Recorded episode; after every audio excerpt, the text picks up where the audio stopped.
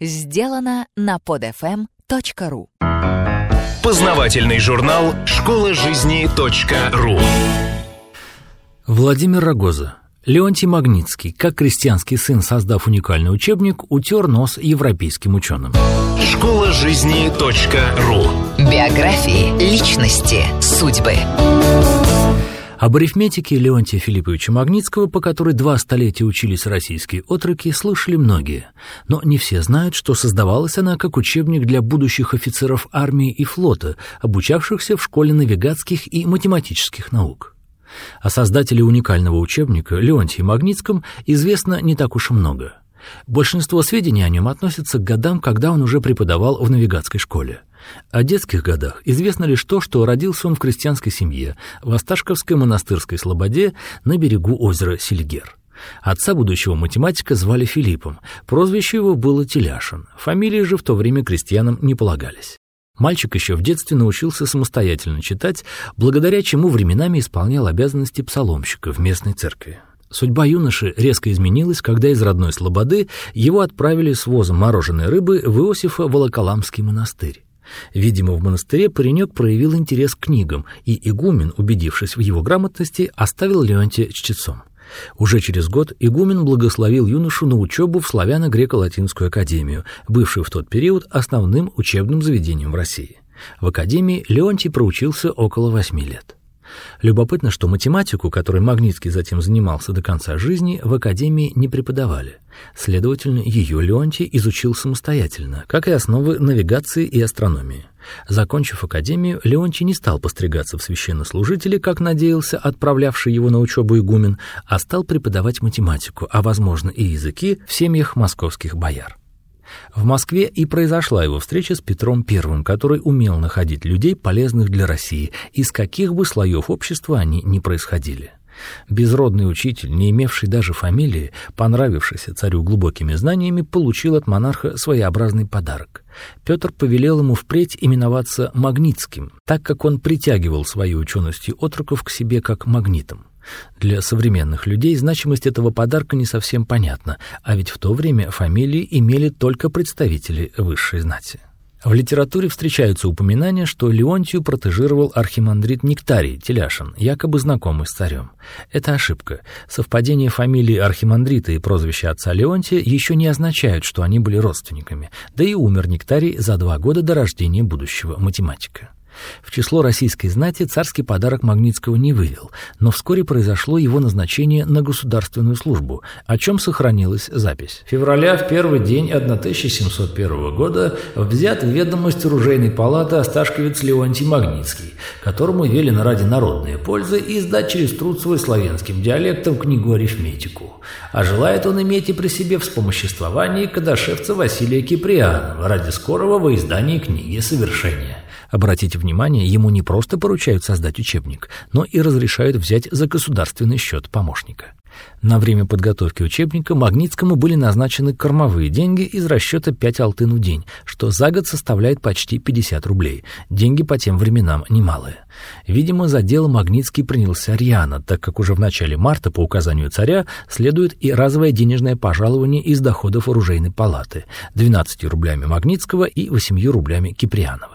Петра интересовал не просто учебник арифметики, а всеобъемлющая книга с доступным изложением основных разделов математики, ориентированная на потребности морского и военного дела. Поэтому трудился над учебником Магнитский при навигатской школе, открытой в этот год в Москве в Сухаревой башне. Здесь он мог пользоваться библиотекой, пособиями и навигационными инструментами, а также советами и помощью преподавателей иностранцев и Якова Брюса, который, видимо, и контролировал ход написания учебника. Удивительно, но учебник был написан и издан всего за два года. При этом он не являлся просто переводом иностранных учебников. По структуре и по содержанию это был полностью самостоятельный труд, причем даже отдаленно напоминающих его учебников в Европе в то время не существовало. Естественно, что автор пользовался европейскими учебниками и трудами по математике и что-то из них взял, но изложил так, как считал нужным. По сути, Магнитский создал не учебник, а энциклопедию математических и навигационных наук. Причем написана книга была простым, образным и понятным языком. Изучать по ней математику при наличии определенных начальных знаний можно было и самостоятельно. По традиции того времени автор дал книге длинное название «Арифметика, сирич наука числительная, с разных диалектов на славянский язык приведена и воедино собрана и на две книги разделена».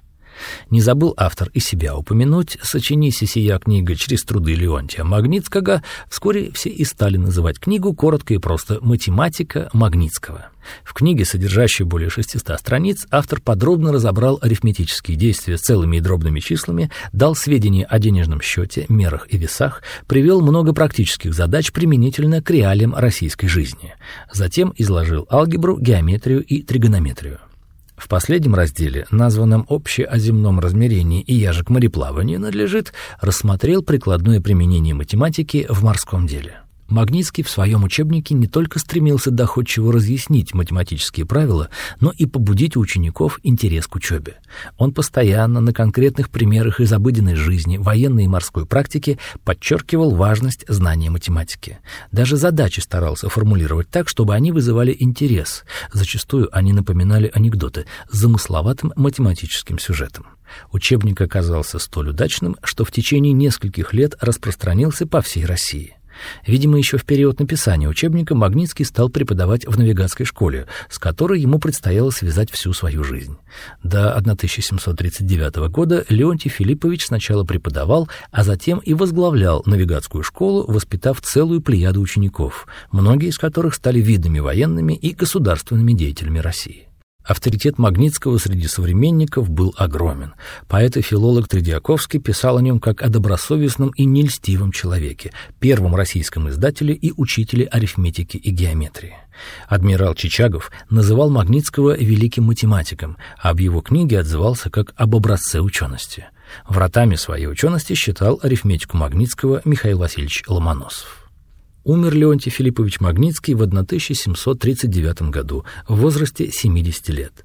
В начале 30-х годов прошлого века при строительстве в Москве метро на углу Лубянского проезда и Мясницкой была обнаружена могила. В полустертой надписи на могильном камне провозглашалась вечная память Леонтию Филипповичу Магнитскому, первому в России математике учителю, родившемуся 9 июня 1669 года, а умершему в один час ночи с 19 на 20 октября 1739 года. Уже в наше время в Осташкове в память о своем знаменитом земляке Магнитскому установили небольшой памятник. Школа жизни .ру Автор статьи Леонтий Магнитский «Как крестьянский сын, создав уникальный учебник, утер нос европейским ученым» Владимир Рогоза. Текст читал Дмитрий Креминский. Скачать другие выпуски этого подкаста и оставить комментарии вы можете на podfm.ru. podfm.ru